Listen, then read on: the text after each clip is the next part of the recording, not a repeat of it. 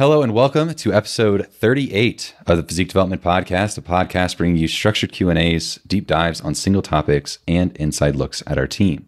And in today's episode, we are back with another installment of the Muscle Group series. And in this series, we take a deep dive on specific muscles each and every episode. You will learn the function of a specific muscle, common training mistakes, and misconceptions about that muscle group, go to exercises, and why we personally program them for clients. And we'll also include some key execution cues to nail down your technique. Today's episode, we are going to cover the muscles of the upper arms, this being the biceps and triceps. We're going to talk about where they are, what they do, and how we train them. And as I always do on these muscle group series episodes, I like to sort of have a note or a caveat saying, we are not going to exhaust these explanations and anatomical structures. We are doing our best to give you the tools for a better understanding of the anatomy you're training in any given training session. Okay, so if you want to learn more, get an anatomy book, go get the complete anatomy app. Um, there's a lot of great resources out there. Um, and we have some information in the show notes about uh, learning more about all this stuff as well. All right. So that kind of covers the intro here. I'm going to hand it off to Alex, and we're kind of going to dive into the biceps first. All right.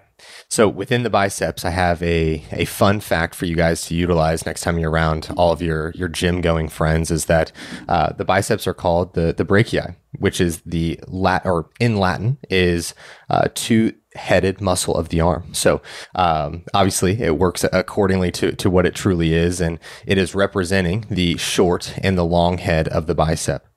The biceps attach across two joints the elbow and the shoulder, and its core function is to uh, create elbow flexion or flex at the elbow and uh, supinate the wrist. The biceps are a small muscle group and they are a, a pivotal piece within the functionality of the arm as a whole. And um, anytime that you are, are picking something up, whether it be the, the groceries and you are um, showcasing to your significant other how many that you can carry, this is going to be a, a helpful muscle group for that. Or um, if you're putting your luggage in the overhead in the in the plane, that is going to be a, a helpful uh, muscle to get that in there. But um, it has a, a lot of, of just general application to your day to day within the functionality of, of tasks that you would do. And then also, it is going to serve as a muscle group that is um, the, the first one that people kind of uh, talk about when uh, critiquing your physique, seeing that, oh, let me see how, let me see those arms. Those are some, those are some nice arms. Why don't you go ahead and, and uh, flex the, flex your bicep or, or, throw up a front double bicep? It's kind of the, um, I guess the the main one that almost everyone is is familiar with. If they, if you think of a bodybuilder and someone who is just general population is probably going to throw up a front double bicep to say uh, or or to resemble a, a bodybuilder. So these this muscle specifically is going to be very important for you to get compliments probably from the the general population and know that you actually train. So it's a important uh, muscle group for you to uh, hypertrophy as a whole. Yeah, and with the uh, it, it's definitely the the muscle you're carrying in the groceries that's going to cramp up, so you know it's working. Um, I mine always cramps up when I when I do the the one trip uh, grocery haul into the house. Um, now that we have a new a new place, we actually have a wagon now, so I don't have to do that. But awesome. just yeah. I just load the shit in the wagon and just drag yeah. it in, um, which is great. But so the like you were saying too, the the biceps and it, it seems like the biceps and the traps are just those those muscles that if you want to kind of look like you lift, you need to have arms and traps as a male. Um, those are kind of your your go to. Uh, and obviously, as we preach on this show or whatever the hell this is, um, through physique development, we want to train everything, right? We want to be very functional and we want to be healthy and, and well rounded and symmetrical and all those things. But all that to say, if you want to look jacked, have bigger arms and big traps. That's I'm just gonna leave that leave that there. Um, and so Alex did mention the short head and the long head of the biceps. So we're gonna go through the biceps first. Um, obviously, we're gonna talk about the triceps here later on a little bit. Uh, but I want to get into kind of the short head uh, and the, where those are positioned and, and all of that stuff um, a little bit more and a little bit in the nitty gritty. Maybe get a little nerdy here um, just for a second, and then we'll kind of uh, go back out and with a broader, broader paintbrush or broader lens. So the short head, short of the bicep is positioned on the inside of the upper arm, and it attaches uh, up there on the scapula. It attaches to that curvy part that shoots out under the collarbone, in case you're interested, and inserts into the biceps tendon down near the elbow. Okay, so the short head is most known for its roles in elbow flexion and supination. Okay, that turning of the forearm or wrist. And we, when people talk about the short head, they're usually referring to the biceps peak, right? So if you go on YouTube and you type in anything has to do with biceps, you're going to get people talking about grow the peak, um, do X, Y, and Z. And as we'll get into a little later, you can start to bias these heads um, more and more uh, and be a little bit more strategic. But all that to say, um, just flex the arm, load that, train the body, just train your arms, man. Okay. That's the big thing. Um, and, and the biggest tip on growing your biceps peak is to grow your biceps in general. Um, and really kind of a, an own adage that we can chat about. The peak's more like a genetic thing, anyways. I mean, obviously you can grow your arms, but in terms of your insertion point and and all of that stuff and how that goes for you, it's largely genetic in a big way. Yeah, that's what I was more so getting at. And even if you're wanting to, you're you're seeing the um, the post and those different factors of of biasing the the short head or the the long head of the bicep the reality is is that 99% of people are not going to have a discrepancy of of short and, and long head uh, either muscular density or strength or even if you did i don't know if you would even notice necessarily a, a discrepancy between strength maybe. Um, but uh, with it just to say and to reiterate the fact of like just train your biceps. Don't get too caught up in like i have this much volume placed on the short head and i have this much volume placed on the, the long head of the the bicep yeah, I mean, splitting hairs there, and it's um, again, I have a variety. We're going to talk about variety here in a minute um, after I go over the the long head of the bicep, but just having some variety in your in your arms training, your biceps training specifically, um, is going to really help grow both of those heads. Um, I would say fairly evenly, and obviously there's going to be some some deviation person to person, um, some some variability individually uh, from person to person, but that said, it's it's good just to train, train your arms, train them hard. All right, long head of the long head of the bicep here. So the long head of the biceps is positioned on the outside of the upper arm, right? So the short head was on the inside of the upper arm, and the long head is on the outside of the upper arm, and it attaches more to the shoulder centric part of the scapula. Uh, where its tendon actually runs smoothly through a grooved notch in the humerus bone, that upper arm bone, and then inserts into the bicep tendon near the elbow alongside the short head. So, with a lot of things, especially with the arms here, we're gonna have a differing attachment points um, on one side of the muscle, and a lot of these fat, like sort of filter in or kind of come all together to to attach together to a kind of a collective tendon down near the elbow. Okay, this is this tracks with biceps and the triceps. Okay. The long head also flexes the elbow and creates supination, that turning of the forearm or wrist. So it, it shares that role uh, with the short head.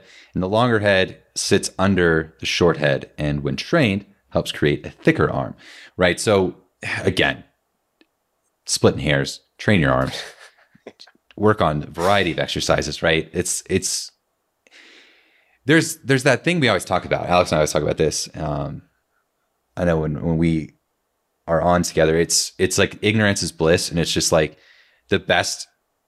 You know, your physique's looking pretty damn good these days. But Thank you. Um, yeah, I can't say the same for myself as far as like relative, but I would say when my physique looked the best, it was sort of like ignorance is bliss, right? It was like just train hard and train a lot, recover well, repeat, right? And obviously there's a lot of there's a lot of nuance in that. Of course, we split here we split hairs here at Physique Development quite a bit. Yeah, um, especially between amongst all, us and the way we program and the way that we coach, and, and we're obviously deep entrenched into the nuance. We're deep entrenched into sort of the splitting of those hairs. Um, but for you, the listener, and for people who are just trying to really grow a muscle group and to train hard, it's it's just important to to do just that, just to train hard and have a good variety of exercises and enjoy the shit you're doing. Enjoy what you're doing. I think that's a big thing. Did you want to mention anything before we go into the exercises?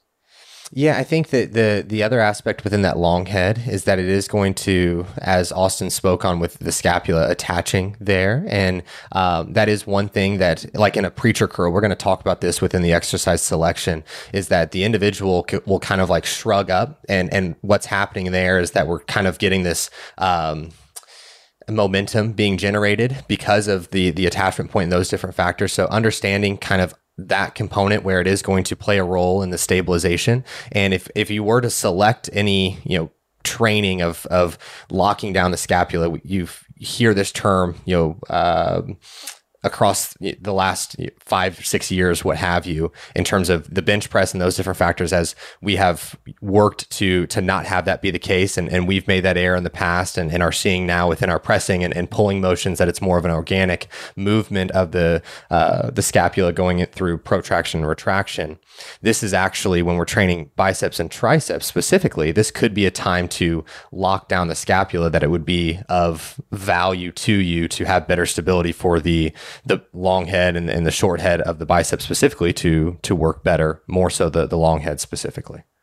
Yeah, and I, I like um, you know the cue I use for myself and and for anyone in person. It's sort of it's creating stability, um, right in that upper back. And when someone sort of tells you a cue that kind of works for me in my head is is when you know you're kind of hunched over, let's say you know sitting at a desk, and someone says like sit up, sit up straight. You kind of bring those shoulder blades back. You create stability in that upper back. You know, you create some tension back there, and that's essentially all we're wanting to do. Um, and as the load gets greater, though, is when it gets increasingly more important that you have that stability back there, right? Because we're not wanting to protract and retract and protract and retract as we're going through these arm motions, um, because that's going to take a lot of um, some, a lot of the focus, and, and you're going to lose some tension there, uh, and you're going to honestly, I, I, think create some wear and tear around uh, the shoulders um, and, and where those attachment points are.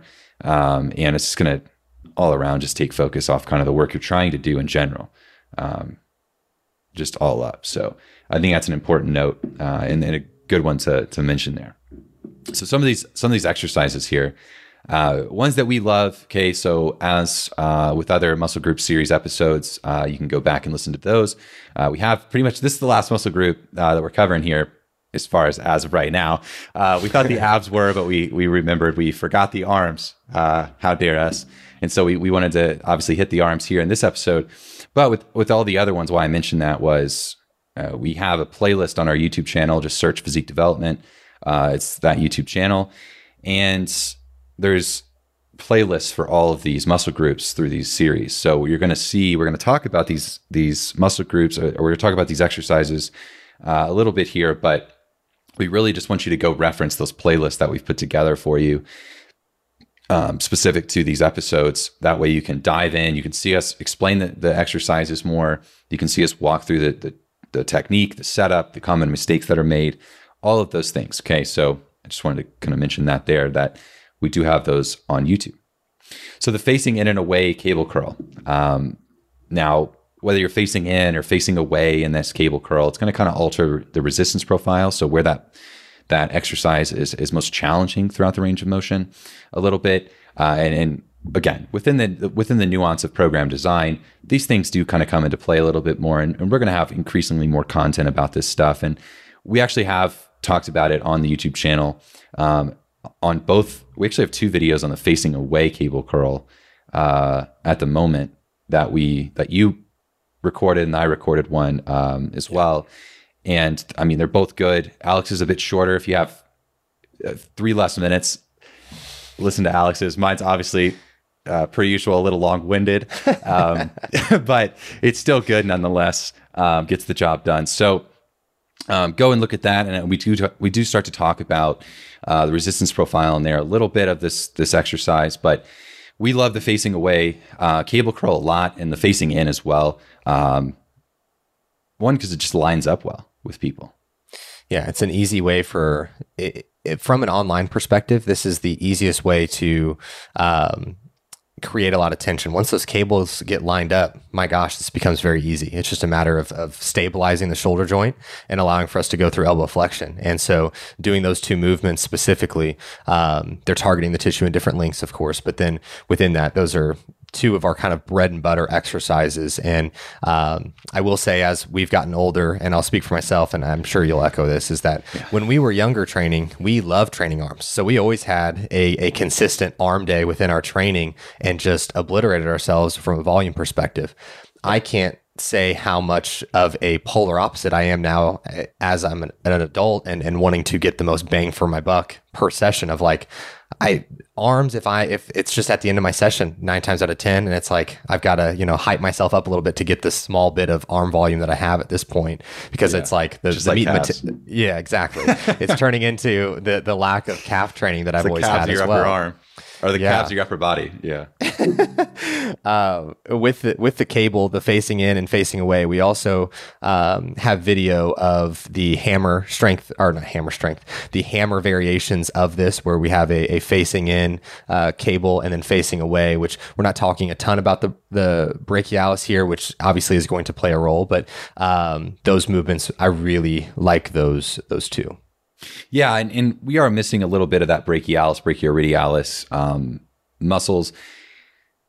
Again, with these, we have to sort of make decisions. We don't want the episode to get too long. Of course. And so maybe we'll come back with a bonus episode on, on the smaller stuff, the forearms, the you know the tibialis, tibialis anterior, yeah. uh, some of those scaling muscles. Who knows?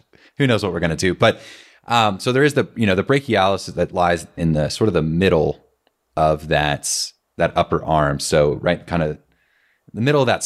So if you're looking at from the the side there, it's kind of in the middle of the two, uh, between the the biceps and the triceps, rather. Um, so it kind of lies within there. And growing your brachialis with hammer curl variations is a great idea. I mean, you're gonna you're gonna grow your arms there, um, and you, as you're gonna see a lot online, like there's a lot of sort of like, you know, the bro bodybuilding thing of like, it helps expand your arms and beef up your, you know, whatever. Um, yeah. But it is a functional, it is a muscle. We need to train it.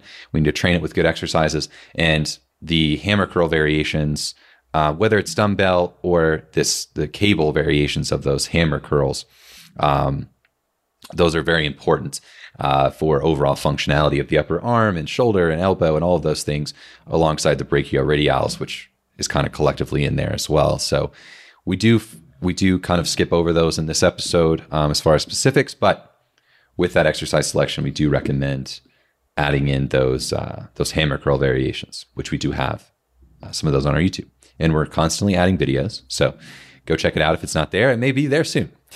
Um, dumbbell standing or seated incline curls. So dumbbell curls. Again, these are with you know with the world of being a purist out there, it's sort of like, you know, don't train with dumbbells. It doesn't match your arm angle. It doesn't match whatever else. And it's like, all right, man, like we're very close. We're split again, going back to splitting hairs here. We're very, very close. If it doesn't hurt, you know, like truly hurt your elbows or your shoulders, you don't feel pain during that exercise. It feels pretty good. You're getting a good pump. You're still getting good tension. All right, it's good exercise you know, checks all the boxes in my opinion. So we still definitely use these dumbbell variations. Um, if you are a, a, a larger structure individual, um, you have very broad shoulders, uh, things like that, where you do get a lot of pain, um, or there's a there's a pretty s- severe angle between your your elbow and your wrist joint when you are curling, and it's not lining up very well. Uh, that forearm isn't lining up very well with that upper arm as you curl maybe then you should do it unilaterally. But um, you know, there there is a caveat there. Uh, so if you are a very a larger structured individual, broad shoulders, things like that, and or have a very sort of severe angle between that elbow and wrist joint when you curl, there's some merit definitely to the unilateral component of that. Um, so you'll see that being done, and, and that is a, that is one we recommend if you are kind of fit that fit that structure. But being a very normal sized person myself, um, you know, I have decently wide shoulders in general in terms of my structure, and I, I can still get away with doing, you know, both arms at the same time doing bilateral curls. So if I can do it, I'd say a lot of people can probably get away with it. Yeah. Yeah. Um, I, I agree. And I think that the the next exercise that we have on here within the the chin ups being more eccentrically loading, man, Oof, this is a, a way to yeah, blow up your biceps here. Um, done properly, my gosh, this is a hellacious pump for one. And then two, yeah. from a fatigue perspective, be sure that you're not training arms again after this for or biceps specifically uh, for a good bit of time. You know, following this session because you're going to have some days. You're going to need four or five days some lingering recover. fatigue, especially yeah. for your first time. You have to think that you're maybe doing a three or four second eccentric load, and your body mass is is the resistance. Thus, it is going to be a, a stout curl in terms of if you were to, for myself being 210 pounds, if I was to have a an EZ bar and try to do that that would be i mean that would be ridiculous. And so understanding that especially when you're picking your rep range because if you're thinking for for general purposes within bicep training more often than not you're thinking like 8 to 12 repetitions for most individuals. I'm not so sure like uh, the last time it was programmed I in for me four. yeah no. it was four yeah. and i had like three sets and i was like i i had texted adam of like dude i don't know about this third set here. Like two was yeah, yeah, sufficient for me. Like this was this was enough for me yeah, and you can sort of deload it too, like I like to do with uh, dips, which we have a, a video on this on our channel um, under the training tips category at the very bottom of the homepage there on the, the physique development YouTube channel. And it's using a box, assisted eccentrics, essentially using a box on dips, um, like under your feet. And you can do the same thing here with this variation. Uh, you can do it with pull ups in general, but chin ups in general. Um, but I like the box in this specific situation because, you know, I like to sort of have that there as I do start to fatigue a little bit more. And I, uh, like maybe when I hit rep three or four and I'm like, ah, dude, I couldn't do another one, you know, be it, you know, we're around the same weight here. So doing that for four reps and doing it, thinking about doing a fifth one, it's like, no, I don't think so without, without some help. So having that box there, allow your feet to sort of displace some weight or deload some weight off of that and uh, continue to you probably get another two to three reps out of it. So um, again this is where nuance of program design does come in a little bit and i know we're going to have some episodes coming up uh, more specifically and we've had some questions through youtube as well. So thank you for those. If you do have questions we want that you want answered on the show um, or whatever this is the podcast um, then do ask them uh, on youtube and we, we do see those. So uh, but a question that has been asked is about program design there. But there is some nuances here with program design that's, you know, this exercise specifically that we that what we were talking about here with the the eccentric focused chin up for biceps is like you need some time to recover. Yeah. You know, because there's going to be a lot of muscular damage, a lot of mechanical damage done, um, a lot of fatigue driven uh, in that. So it's very important that you understand that. And you know you don't have any you know this is something we'd have to think you know like when when you and i were doing the inflatables thing it's like dude i don't know if i could do that job at that moment. You know there are days that i was just so sore from our training that i was like yeah. I honestly don't think i can do my job today. Like i don't think i'm going to be able to lift this up. I don't think i'm going to be able to hold this. Um trying to get those things back on the dollies it's just like dude i don't i don't i don't know. I don't think so so do take that into consideration. Yeah. And this could be another whole podcast for you guys of kind of going over what eccentric loading really does within your training and, and having the resistance of that and um, how different the emphasis on that would apply to your training. We could, that would be a whole other episode, but that would be a, maybe an interesting topic for us to kind of delve into uh, for you guys. You can't break that down in 60 seconds. no, I don't think so. no, I don't think so. Um, I don't think so and the last one here we have is, is preacher curls. Um, so preacher curls are fantastic exercise, one of my favorites.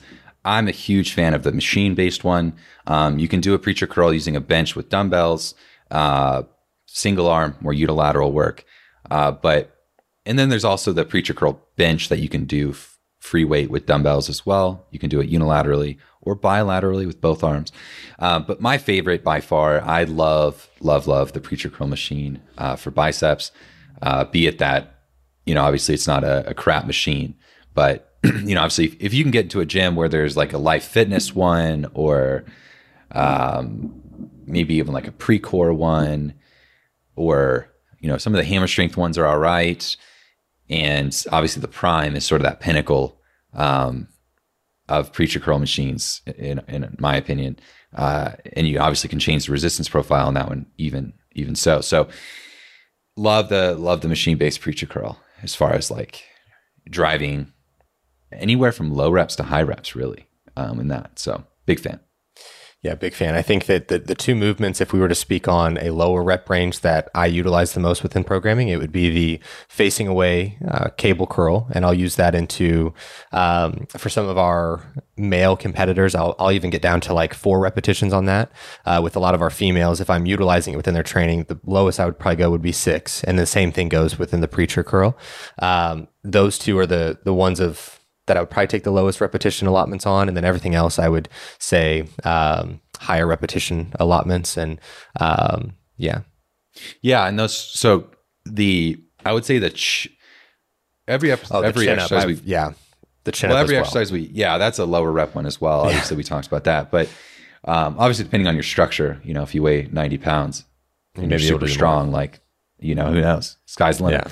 Yeah. Um, but the facing in and away cable curls, the the dumbbell standing or seated curls, preacher curls, those those are ones that you can use with a multitude in a, a very large range of, of reps uh, in rep schemes and, and uh, all of that stuff, rest periods, you name it. You can really you can do a lot with those bread and butter exercises in terms of program design and and really training that muscle group. Um, and then obviously there's you know there's more arm exercises on the channel. I, I just want to plug that really quick again before we move on to triceps because, you know, if you, there's kind of exercises that are a little bit more long head specific and short head specific that have to do with the cables and stuff like that, um, like a high cable curl or, or things like that. Um, but we won't get into that just because it, if, unless you're seeing it in front of you, it can be a little confusing to explain. So um, those are on the channel, great videos. Um, so go check those out. Uh, any other notes that we wanted to add on biceps before moving on to triceps here? I don't believe so. I think we're ready for for my personal favorite. I feel like when we f- first yeah. got started training, this was the uh, the the muscle group that I was like, I want my triceps to be massive. I had seen a photo of Lee Priest. Um, oh, wow. His triceps yeah. were were crazy. It was his it was his legs and his triceps were really his his main pieces. Um, yeah, and his his triceps were cross straight. I mean, they were crazy looking. Um, yeah. And so that was kind of the the first example. And so within the the tricep, you're going to have three muscles, and obviously coming from the name being tri, um, you're going to have the lateral head of the uh, tricep, which is going to be that. Um, I mean, it's moving laterally at the the outer portion of the tricep, if you will. Then you're going to have the medial head, which is going to to under or lie under the the other two heads, if you will. And then you're going to have the that meaty portion of the tricep being the long head of the tricep, which is going to run alongside the um, the inner portion of the arm. And all three of these muscles attach at your elbow and are responsible for extending your arm which opposes the action of the flexor, such as the bicep that we just uh, covered. The tricep it makes up about two thirds of your arm. So you're going to hear repetitively if you're wanting to grow your arms, train the shit out of your triceps, yeah. um, which I think that there's obviously some validity to that, but I don't think that it's like you should have 20 sets of tricep volume and then 10 sets of bicep volume. I don't, I don't think that you need to bias it that much. I think that with both muscle groups, you're going to need to just have a, everything that we drive home quality execution, exercise that line up well for you, and you can execute extremely well. And you're going to see the growth that's necessary with the other you know components taken into place uh, from a program design and and all of that fun stuff. Um, the last thing that I want to touch on from the uh, training component of things is that um, the, the primary function is to extend the arm, as I spoke about. And then also within the exercises, that's what the overarching goal is obviously going to be is to get into extension of the elbow uh, to allow for us to train the tricep through uh, different ranges that we are, are targeting and, and austin's going to give you um, the details on all the the meatier aspects of the tricep yeah, get nerdy for a bit. So, as we discussed previously, right, the triceps do have three heads, tri meaning three, sep meaning head, three heads, and attach across the upper arm and onto the scapula.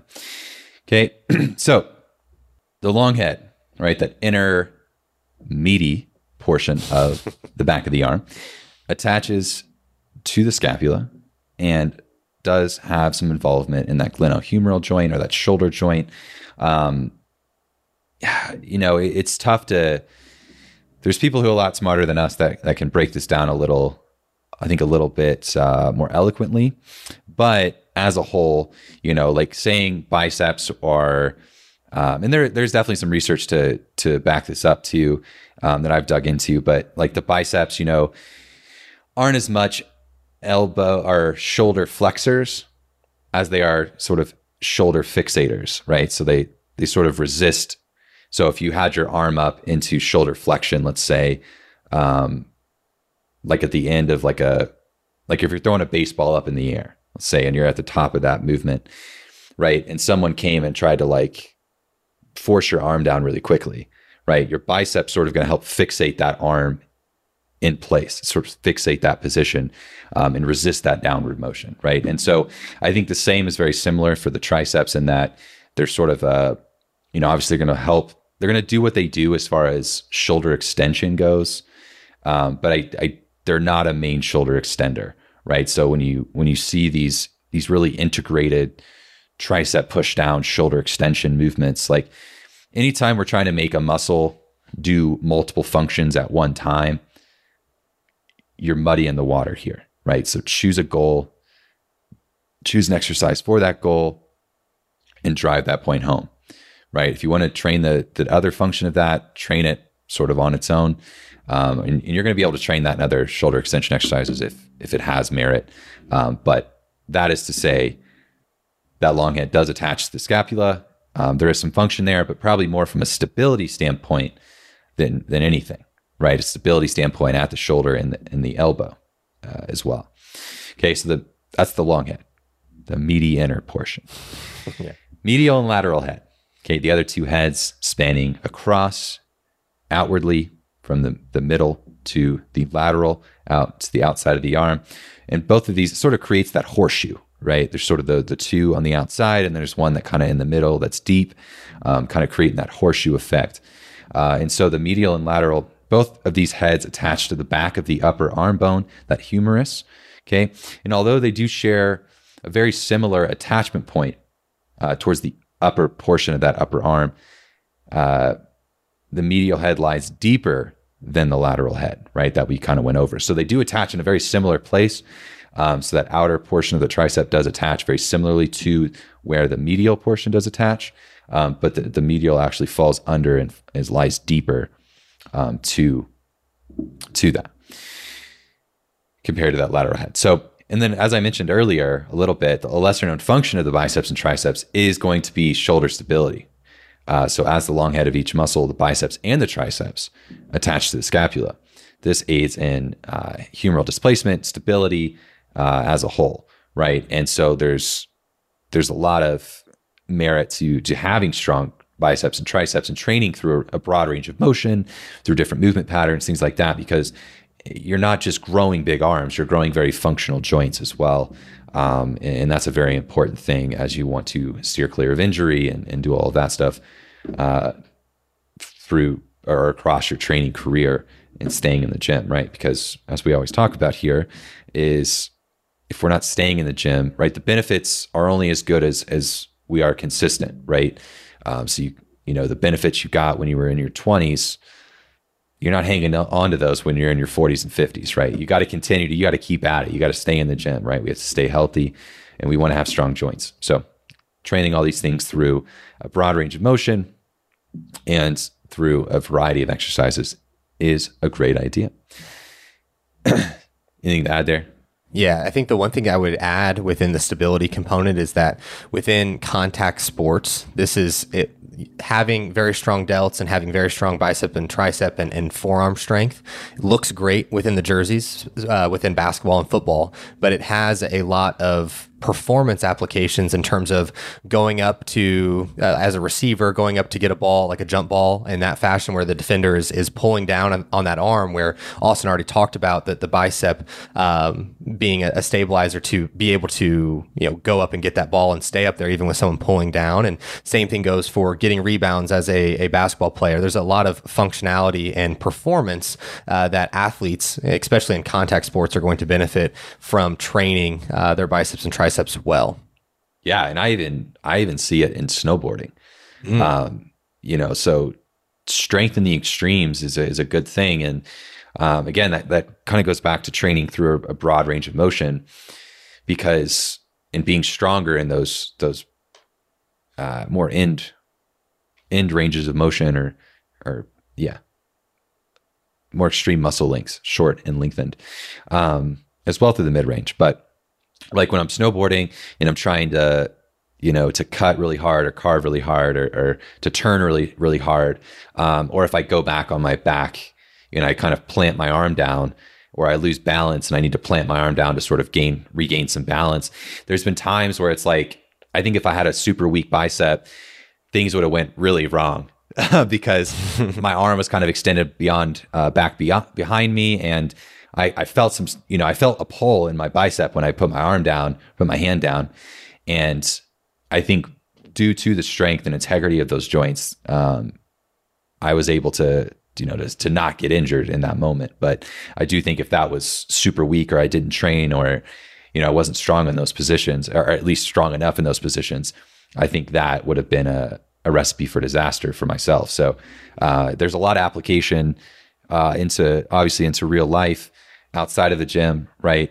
Um, muscles are great for show, but we also want them to work in real life uh, and in sports, which is, you know, obviously if you're listening to this, you play sports. Um, we have exciting things coming up for you, but yeah.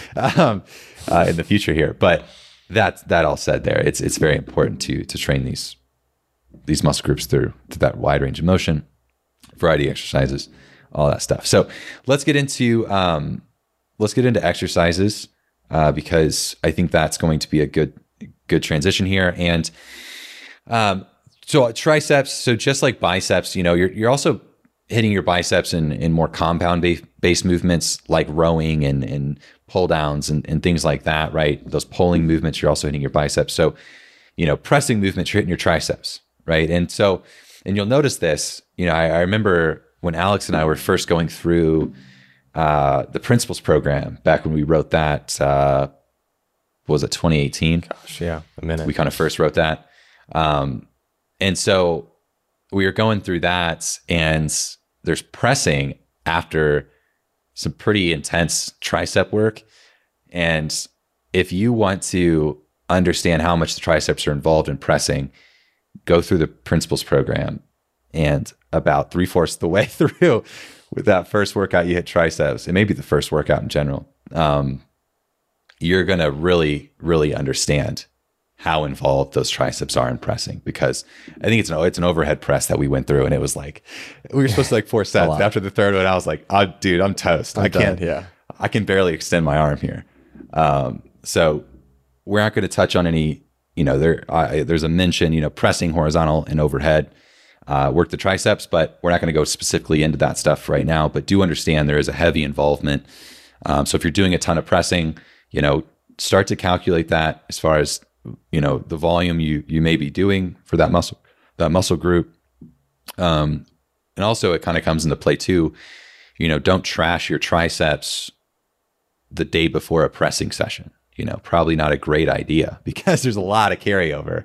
Um, and I would say if you do hit arms, or you you kind of do trash your arms or triceps, and you have a you have a, a push session coming up or you know a chest session coming up or something where you have a lot of pressing, at least give yourself a day to recover in that, right? So the arms are going to recover fairly quickly depending on how you smash them, um, but at least give your yourself a day there to recover because there is there are a lot of overlap within those other upper body movements. But um, so this first this first exercise that we have specifically more of isolation movements for the the triceps, um, one that we love. You see it everywhere. Um, you're starting to see it everywhere, but we love it. It's the cross cable tricep extension. Favorite. Yeah, Yeah. big fan. Huge favorite. It's uh, I, I think the beauty of it is is how again the cables line up with the, the joints and how we're training them. I think that especially coming from a, a place where uh, a lot of the the rope attachments that many people utilize in their gym and it just don't align well with the individual and it kind of puts you in this like hunched over turtle shell positioning and you're not really fully training the triceps. Um, and so getting into this cable and and allowing for the cross cable to transpire it just feels i mean significantly better. Tension is obviously um, significantly better all those different factors. Yeah, yeah, all around a great exercise. Trains, you know, all three heads um, in a great way. Um, it's very functional, and yeah, it does a great job at creating a lot of tension. You can load it.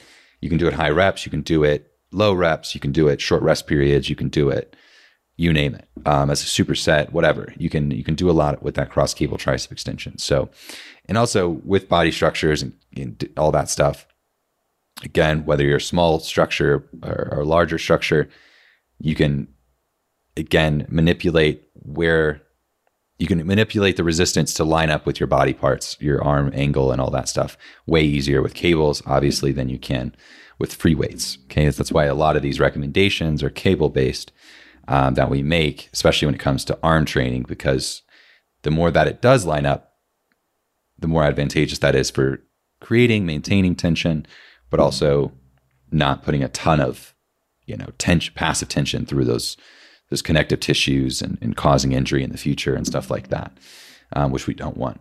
And then the the sort of the flip side of that coin is the the overhead tricep extension, um, where you're facing away from the cable and you're kind of cross cable still, but you're kind of more overhead facing away. Um, again, there all these are on YouTube if you want to look at that YouTube channel. All of these are on YouTube if you need explanations or you want visuals of these.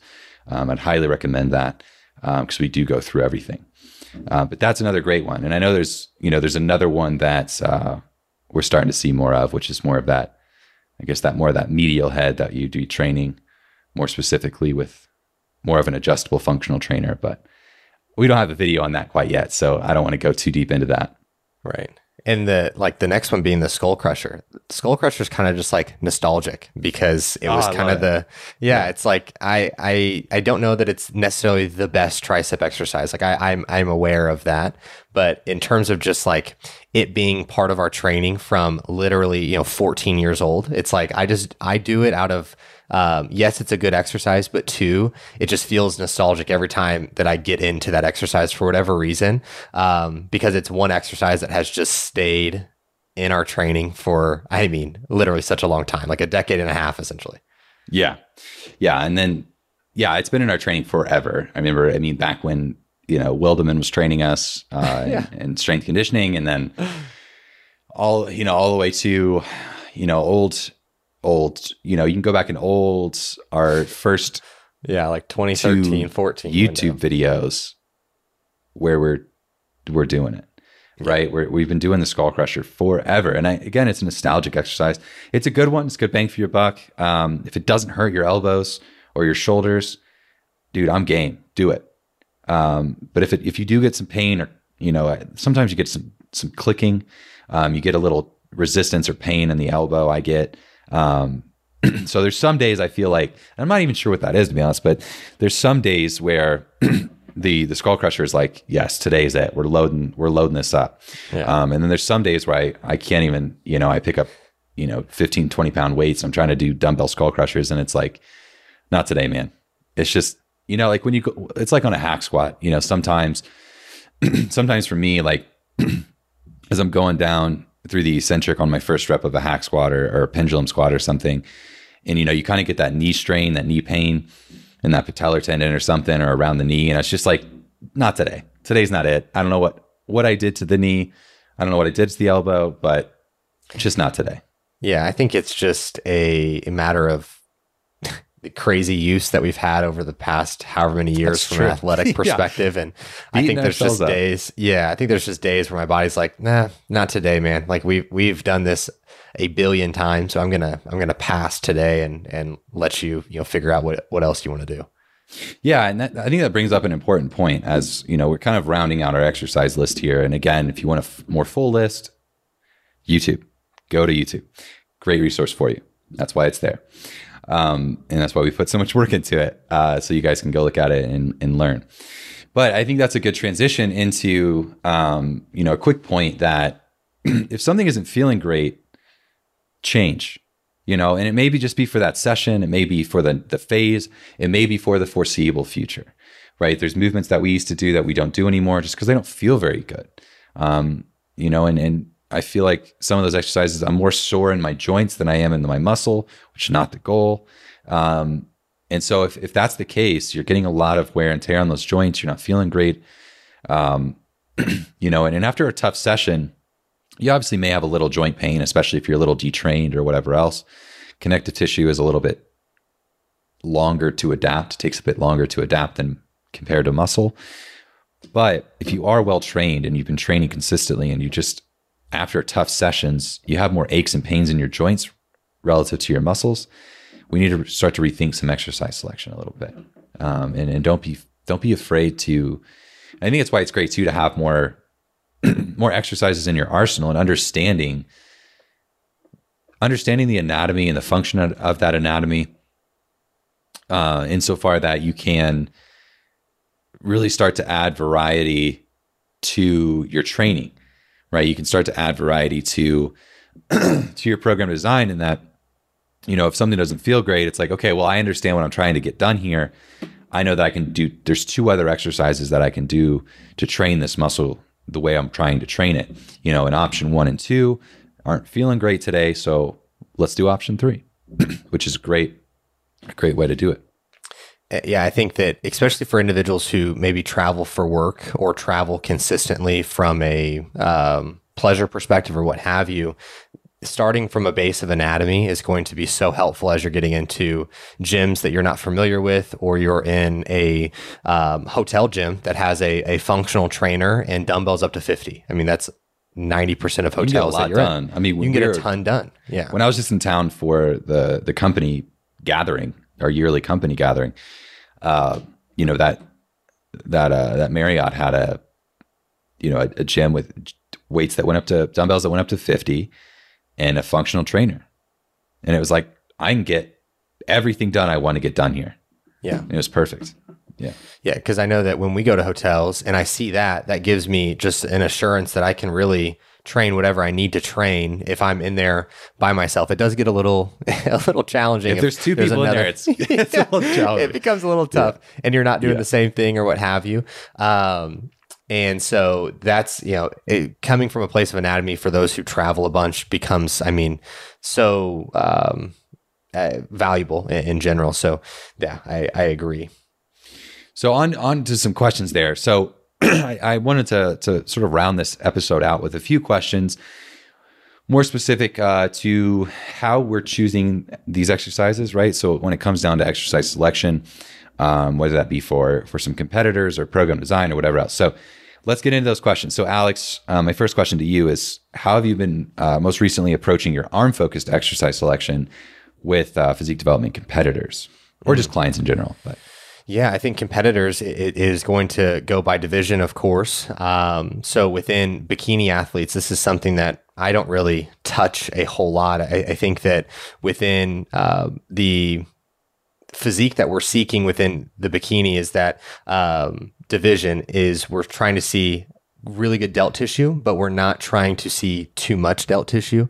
And so what's what's transpiring at that point is that if we can keep the upper arm more slender, if you will. I don't love using that term, but um, that's Long the, the reality of it. right. If we can keep it longer and leaner through the through the arm, and then have some really good pop through the delt, it's a it's going to accentuate the physique even greater. Because if we go in and we grow massive biceps, and, and especially the, uh, the the brachialis specifically, where we're going to see the the long head of the bicep or the brachialis creating greater density, that's where we're going to run into some issues because that's going to really take away from the pop that that medial delt and the rear delt in that front shot is going to carry. And same thing with the tricep. So I'll have a little bit of tricep volume in there just because it is going to be something that we it could become an issue within some of our, our pressing motions for the delts if we are not training the triceps properly. Um, so I, I do carry that. And then from like any of our male divisions, this is going to be something that I'm programming you know, very heavily within all of them. Um, from a men's physique perspective, men's physique is becoming something that's bigger than classic. Like the athletes themselves are, are becoming They're bigger than ginormous They're these days. ginormous, man. Oh like my the, the gosh. delts, everything. It's just like just forget the lower body training session. We're just going to train upper as frequently as we possibly can. Um, and so within men's physique, that I mean, it's a huge component within that. Within classic, I'm not. It's not. A, a massive piece of, of the puzzle um, because we have so much more to to work on um, in, in general. I mean, classic is becoming, from a male perspective, my absolute favorite from a working with with client perspective, just because I think that the balance that the category brings is such a one a beautiful physique, two the most balanced of all the divisions at the moment. Um, I think that 212 can be that if the individual um, is of, of that structure, if you will. Like 212 can be a, a balanced physique um, where you know, arm training, everything can be more balanced. But like somebody like Shaun Clarida, where he's five foot four, you know, 212 or whatever, you know, height he is, he's just a, a bubbly monster within 212. So it doesn't look as, you know, streamlined or balanced, if you will.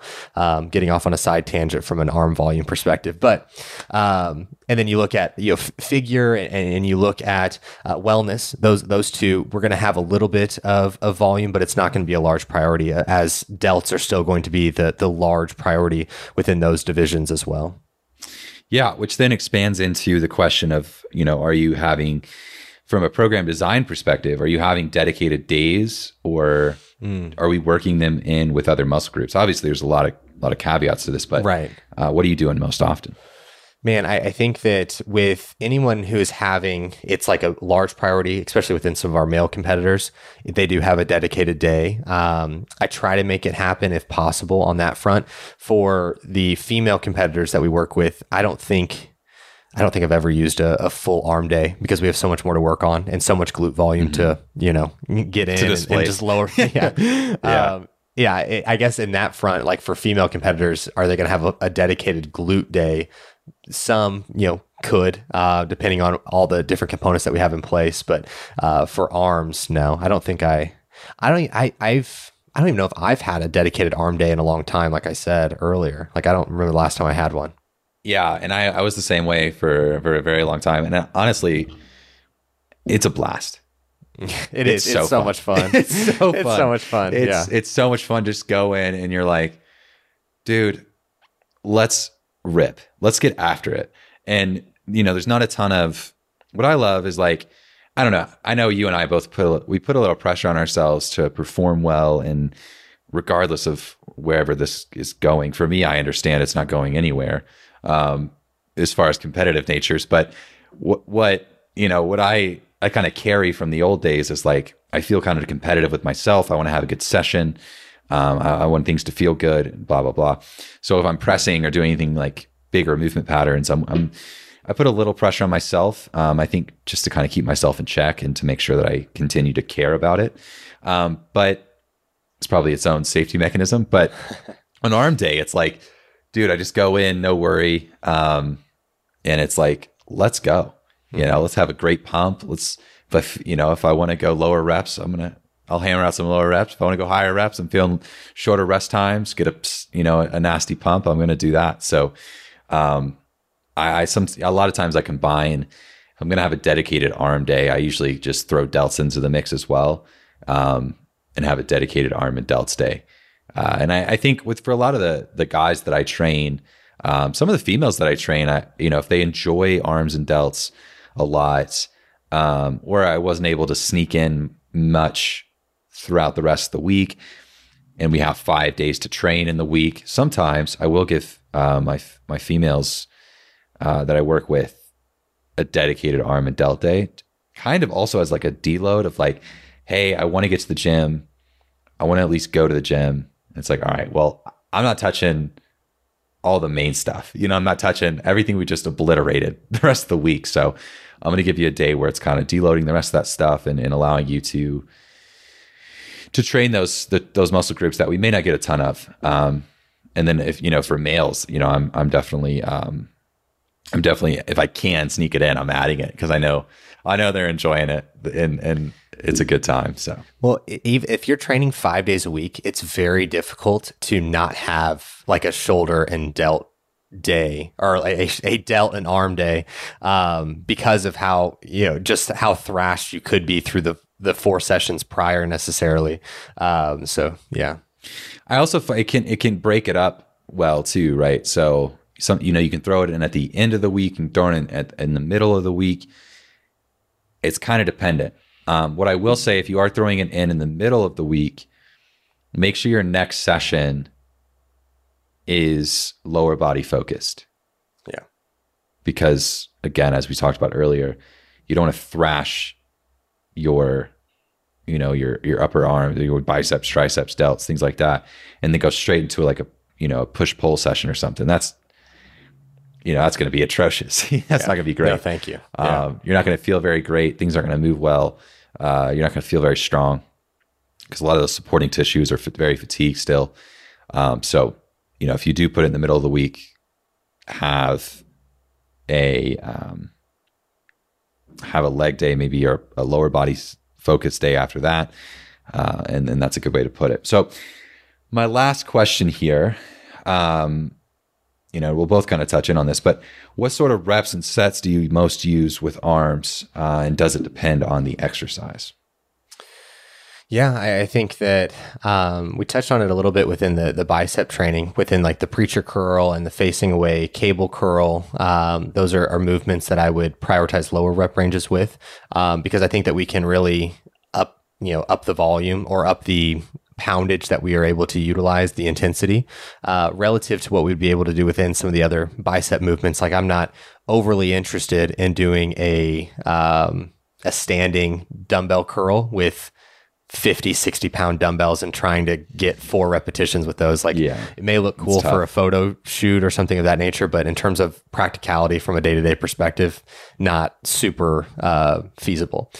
Um, within triceps i think that this is one where i take to lower rep ranges more frequently than I do biceps just because of the different exercise selection and how well things line up as a whole, like with the the cross cable tricep uh, extension and then also the, the facing away uh, tricep extension as well. And so both of those you can load up quite well. It's just a matter of can you get into positioning? Can you get the cable, you know, pulled down from the to get it started? If you can get in positioning and actually execute, awesome. If you have a training partner, it gets a lot easier. Um, I've been training in my garage by myself for the last two years, so I'm, um, you know, there's been some tough times getting into positioning for some of these more cable-based movements where I can move a, a good bit of load. But um, those would be ones I take down to lower rep ranges. Everything else is going to be in a kind of eight to twelve rep range. Even if I'm training you know, more strength-based training as a whole, if I'm programming arm volume in there.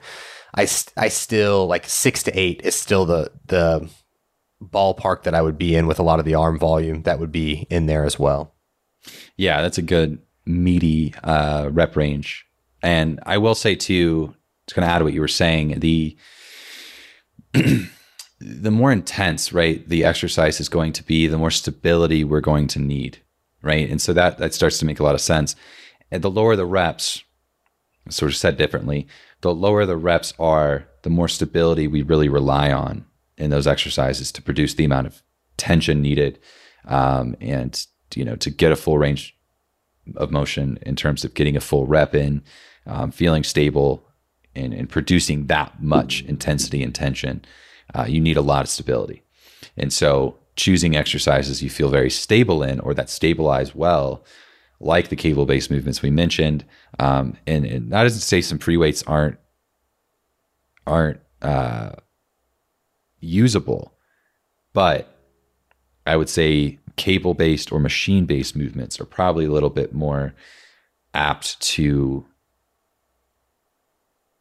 help the situation a little bit more and and further along the goal of those sessions and the goal of those reps and sets and all of that stuff. So that rounds it out, man. I, I think that's it for us. I, we're right at an hour. I think we Right. crushed it Right on the dot. Yeah. right on the dot, which is, I think that's pretty good for us, really. Yeah. I'll take So- it as a win. Take it as a win. All right, we'll sign off. We'll say bye. We'll keep it under an hour, um, or right at an hour, rather. Uh, and so we'll say our bye. We have nine seconds, so I'm going to say bye before we hit an hour. So see you guys. See, you next ya. time. Hey guys, Austin here.